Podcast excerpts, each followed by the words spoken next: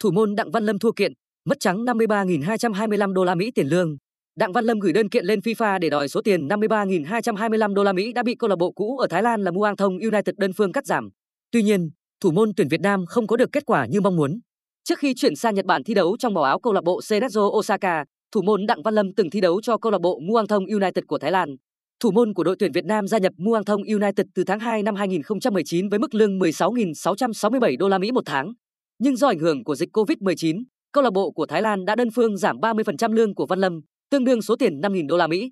Từ tháng 3 năm 2020, câu lạc bộ này chỉ chuyển cho Văn Lâm 11.667 đô la Mỹ.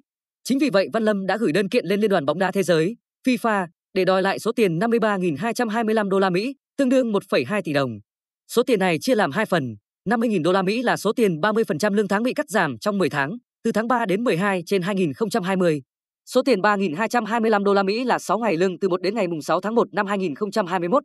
Tuy nhiên tin buồn đến với Văn Lâm khi FIFA mới đây đã bác bỏ yêu cầu đền bù của anh sau khi tham khảo tài liệu do hai bên cung cấp.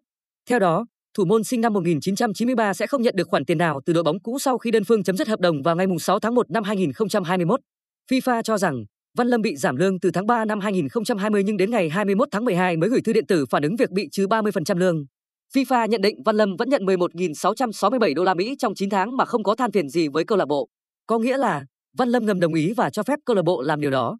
Đáng chú ý trước đó câu lạc bộ Muangthong United cũng gửi đơn kiện Văn Lâm và Cerezo Osaka lên FIFA.